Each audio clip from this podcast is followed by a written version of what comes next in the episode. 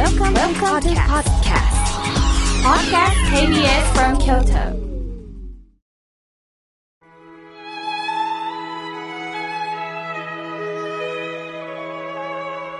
改めまして、僧侶の河村明慶です。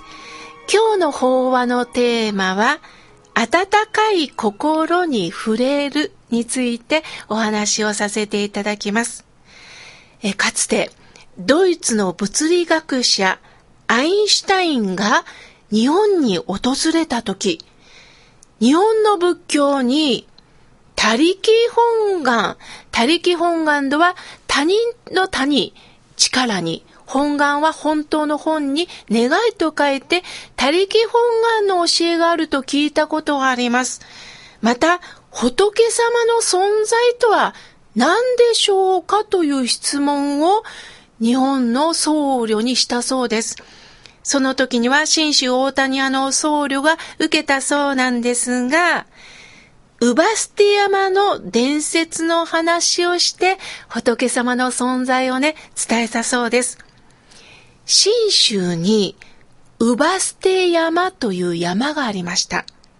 なぜこういう名前が付けられたかというと、役に立たない人間はお年寄りだと当時は見られていました。つまり生産活動に従事できなかった人、そのお年寄りをもう山に捨てましょう。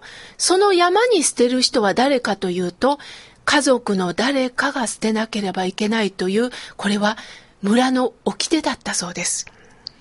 ある高校息子がいました。お母さんがその老人の対象になってしまったんです。親孝行してたその青年にとって、この村の習慣を背くわけいきません。いよいよ自分が母親を山に捨てる時がやってきました。青年は村の掟とはいえ、自分のこの定めを恨みながらも、母親を背負って、夕方、山に入っていきました。ただ、黙々と母を背負い、山奥に進みます。いつしか日も暮れ始めましたが、できるだけ奥深く、万が一、お母さんが山のふもとへ戻らないようにと、奥へ奥へとお母さんを背負って進んだそうです。しばらくすると、奇妙な音が聞こえました。道が二手に分かれるんですね。そして右手の道を青年はどんどん山奥に進んでると、ポキッ、ポキッと木の枝を折る音が聞こえたそうです。ポキッ、ポキ。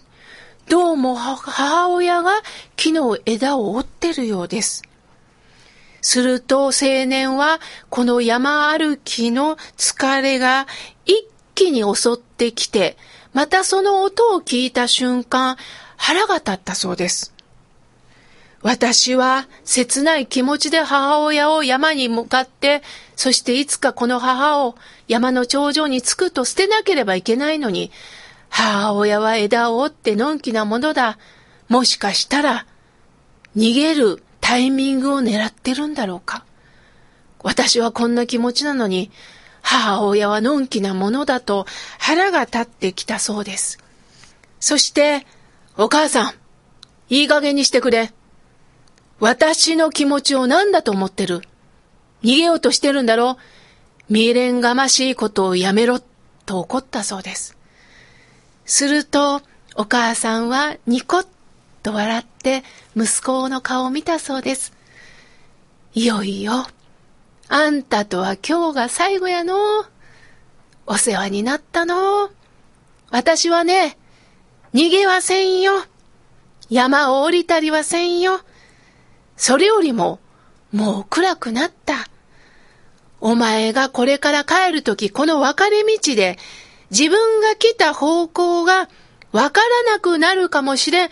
その目印として、お前が無事に家に帰れるようにと私は目印として、この枝を折って投げてるんや。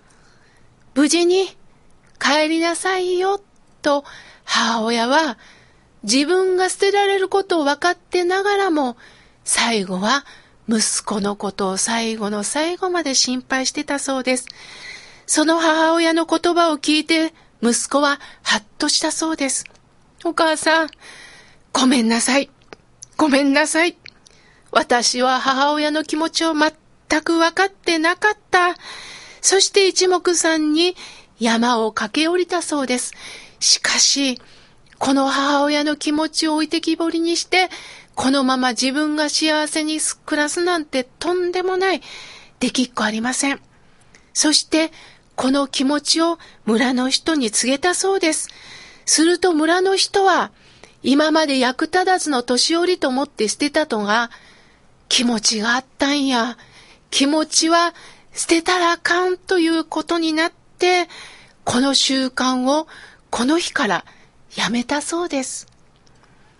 この母親が子供を思う気持ちのように、阿弥陀如来は私たちを心配してくださり、そしてその働きが私たちにこうして温かいご本願として伝わる、これを他力本願と言います。そのことを聞いたこのアインシュタインは突然泣き出したそうです。そして、こう言ったそうです。この世は科学物理で成り立ってると思ってた。しかし、この世に仏教がなければ人間は殺伐としてしまう。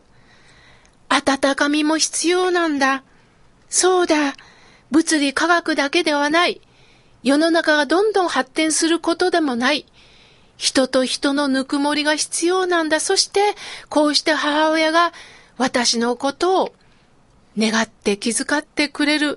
このことを喜びとして生きることも大切なんだと泣き崩れたそうです。これが新州大谷の僧侶によって今のこの時代も伝えられてるんですね。皆さん、目に見えることも大切ですよね。今私のね、テーブルにはお水もあります。お茶もあります。すると喉が渇いたらね、このお水、お茶で潤います。また今目の前にね、井村屋さんの茹で小豆があります。お腹が空いたらね、これをいただいてね、胃袋満たしたらいいんですよね。でもどうですか？これだけで私は生きていけますか？もちろん、お腹が満たされることは大切です。しかし皆さんどうですか？そこに寒いね。風邪ひかんようにね。気をつけて帰ってね。今日もあなたと会えて嬉しかったよ。その言葉を聞いたときに、じわーっと心があったかくなりませんか？私たちも、こうしてこの番組はね、井村屋さんの支えがあって、そして、この、今皆さんがね、あのー見ていただいているスタッフに囲まれていますが、今日もお疲れ様でした。今日も番組ありがとうございましたとお互いにね、お礼を言い合ってるんですね。それだけで私もこの番組させていただいてよかったなと思います。目に見えることだけではなくって、目に見えないことを教えてくれるのが、実は仏様のぬくもり、仏教なんですね。これを働きって言います。働きっていうのはね、見えないんですよ。例えば、風の働き、空気の働き。空気って見えませんよね。また空気吸ったら、はい、一つ、一つ吸ったら10円とか言いませんよね。自然は無料ですよね。すると、この無料樹の命を私たちに無料で提供してくださってる。本当に駆け引きなしに提供してくださってることを喜んでいけるかっていうことです。私たちはね、ちっちゃい時から反発してきました。なんでこんな体に産んだんや？なんでこの顔に産んだんや？なんであんたがお父ちゃんお母ちゃんなんやって反発したかもしれません。だけれども、そんな反発とは全然違う大きな懐で、あなたはあなたとしてどうか尊い命を平等にいただいた見かけは違っても、この体格体質は違っても、この命は尊く平等なんですね。その中、どうかどうか育っておくれという、この無条件に母親から願われた。そしてこの母親も、阿弥陀如来という大きな願いの中に包まれて、私たちは生きているんです。阿弥陀さんはどんな存在かというと、摂取不捨の存在です。摂取不捨とはね、不捨、あなたを見捨てませんよっていう心です。私の師匠である竹中知州先生は、選ばず嫌わず見捨てずとおっしゃいました。選びません。人間を選びません。そして嫌いません。そして見捨てることがありません。これが阿弥陀さんのお心なんですよということを教えてくださいました。今ね、もう学歴だけでは通用しない世の中になりました。もちろん知識は必要ですよ。でも、どれだけ知識があっても、それを社会に活かさなければ、これ、もったいないんです。知識がどんだけあっても、目の前の人を育てることがなければ、これからの時代は生きていけません。どうか、あったかい気持ちを持ちながら、また、あったかい気持ちに触れながら、これからの人生をぼちぼちと生きていきましょう。